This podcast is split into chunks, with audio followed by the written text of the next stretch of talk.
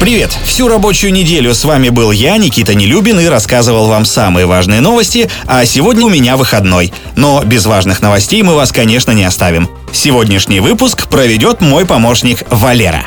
Привет! Я Валера, искусственный интеллект Рамблера. Расскажу вам о том, что произошло в мире технологий за эту неделю.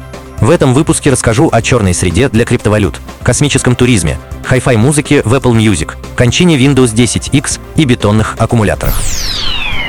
Илон Маск обрушил биткоин. На этой неделе настала черная среда для криптовалют. Сразу несколько событий вдвое обрушили курсы биткоин и других популярных монет. Первым ударом стало заявление Илона Маска, ранее купившего биткоин на полтора миллиарда долларов.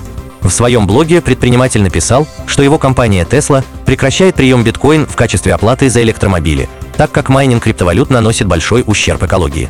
За неделю биткоин потерял 21% своей стоимости и опустился до 45 тысяч долларов. Вслед за этим Национальный банк Китая запретил использовать криптовалюты как платежное средство на территории страны. Так как Китай является лидером по майнингу и производству майнинговых ферм, азиатские инвесторы начали выводить свои средства и тем самым обрушили курс биткоин до 39 тысяч долларов. Вместе с ним подешевела вторая по популярности криптовалюта эфириум. Общее падение курса популярных криптовалют достигло 50%. Вишенкой на торте стал новый твит Илона Маска о том, что несмотря на его якобы негативное отношение к крипте, во время падения курса он не стал продавать свои биткоины. Видимо, теперь бизнесмен ждет, что валюты отыграют свое падение. Туристический сезон в космосе открыт. 20 июля этого года на космическом корабле частной компании Blue Origin полетит первый космический турист. Полет будет суборбитальным, без путешествия на МКС. Это знаковое событие, так как до этого в космос богатые туристы летали только на российских союзах. Места в ракету продаются на аукционе. И на момент, пока я читал эту новость, цена достигла 2 миллионов 800 тысяч долларов. Однако конец торгов намечен на середину июня, то есть цена еще вырастет. Примечательно, что вырученные от космических туристов деньги не пойдут на счет Blue Origin, а уйдут в фонд, который занимается привлечением детей и молодежи в науку. О своих планах отправить в космос двух туристов в конце следующего года также сообщил Роскосмос. Имена счастливчиков пока неизвестны, но зато обнародована стоимость двух билетов, которая составит 2,5 миллиарда рублей. То есть почти по 17 миллионов долларов за каждого. Но все же тут стоит учитывать, что если корабль Blue Origin совершит простой суборбитальный полет, то клиенты Роскосмоса отправятся на Международную космическую станцию. В октябре этого года состоится еще один необычный полет, участниками которого станут режиссер Клим Шипенко и актриса Юлия Пересильд. Это необходимо для натурных съемок фильма «Вызов». Скорее всего, съемки в космосе станут частью кинокосмической гонки США. Также в октябре этого года на корабле SpaceX Dragon в космос должен отправиться актер Том Круз для съемок некоего боевика. Музыка без потерь в Apple Music.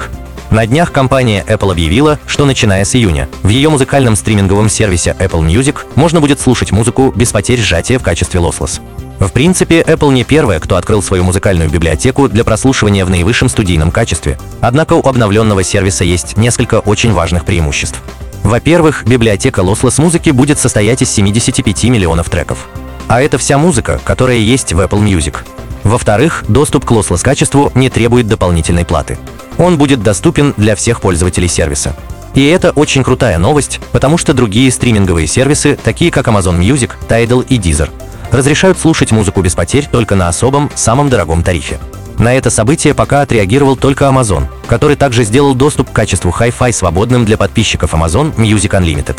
Интересно, что спустя несколько дней после анонса Apple официально разъяснила, что ни одни из ее наушников AirPods не поддерживают в полной мере воспроизведение lossless музыки. Даже полноразмерные AirPods Max, подключенные к компьютеру кабелем. Аналитики сразу начали гадать, не значит ли это заявление, что следующие AirPods как раз-таки получат поддержку Hi-Fi. Windows 10X – все. Microsoft подтвердила, что закрывает проект операционной системы для двухэкранных планшетов Windows 10X. Фактически система умерла, так и не выйдя в свет. История операционки весьма странная. В 2019 году Microsoft показала концептуальный планшет Surface Neo, состоящий из двух складывающихся экранов. Предполагалось, что он должен работать под управлением принципиально новой операционной системы семейства Windows, которая находилась в разработке. Позже проект был назван Windows 10X. Так как планшет был построен на процессоре с архитектурой ARM, то и новая Windows предназначалась именно для мобильных устройств, а не стационарных компьютеров и ноутбуков. На первых порах 10X не могла запускать приложения для настольной Windows. Загружать программы можно было только из фирменного магазина приложений.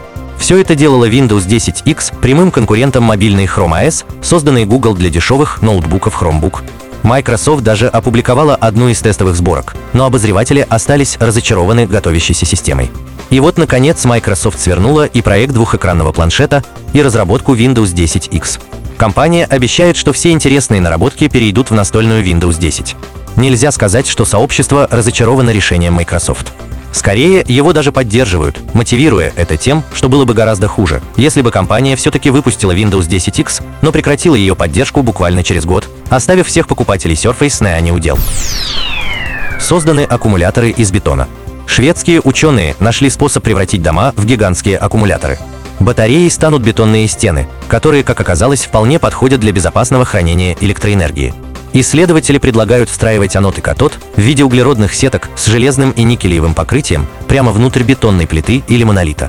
В качестве электролита между сетками будет выступать слой бетона со специальной добавкой.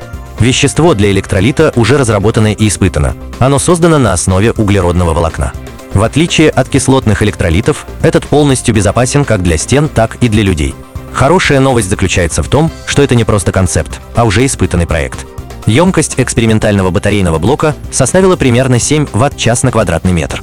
Это на три порядка меньше, чем у современных литий-ионных аккумуляторов, но не стоит забывать, какие размеры имеют батарейки в смартфонах и какая площадь у стен зданий. Предполагается, что заряжаться бетонный аккумулятор будет от возобновляемых источников энергии, например, от фотовольтаической панели на крыше. А использоваться накопленная энергия будет для питания различных домовых датчиков. Увы, но мощности бетонных батарей не хватит, чтобы питать бытовую технику пока технология находится на раннем этапе и требует доводки. Возможно, в далеком будущем настанет время, когда мы сможем вставлять вилку электроприбора в стену в самом прямом смысле. На этом пока все. С вами был Валера, искусственный интеллект Рамблера. По субботам не пропускайте интересные новости из мира технологий. Счастливо!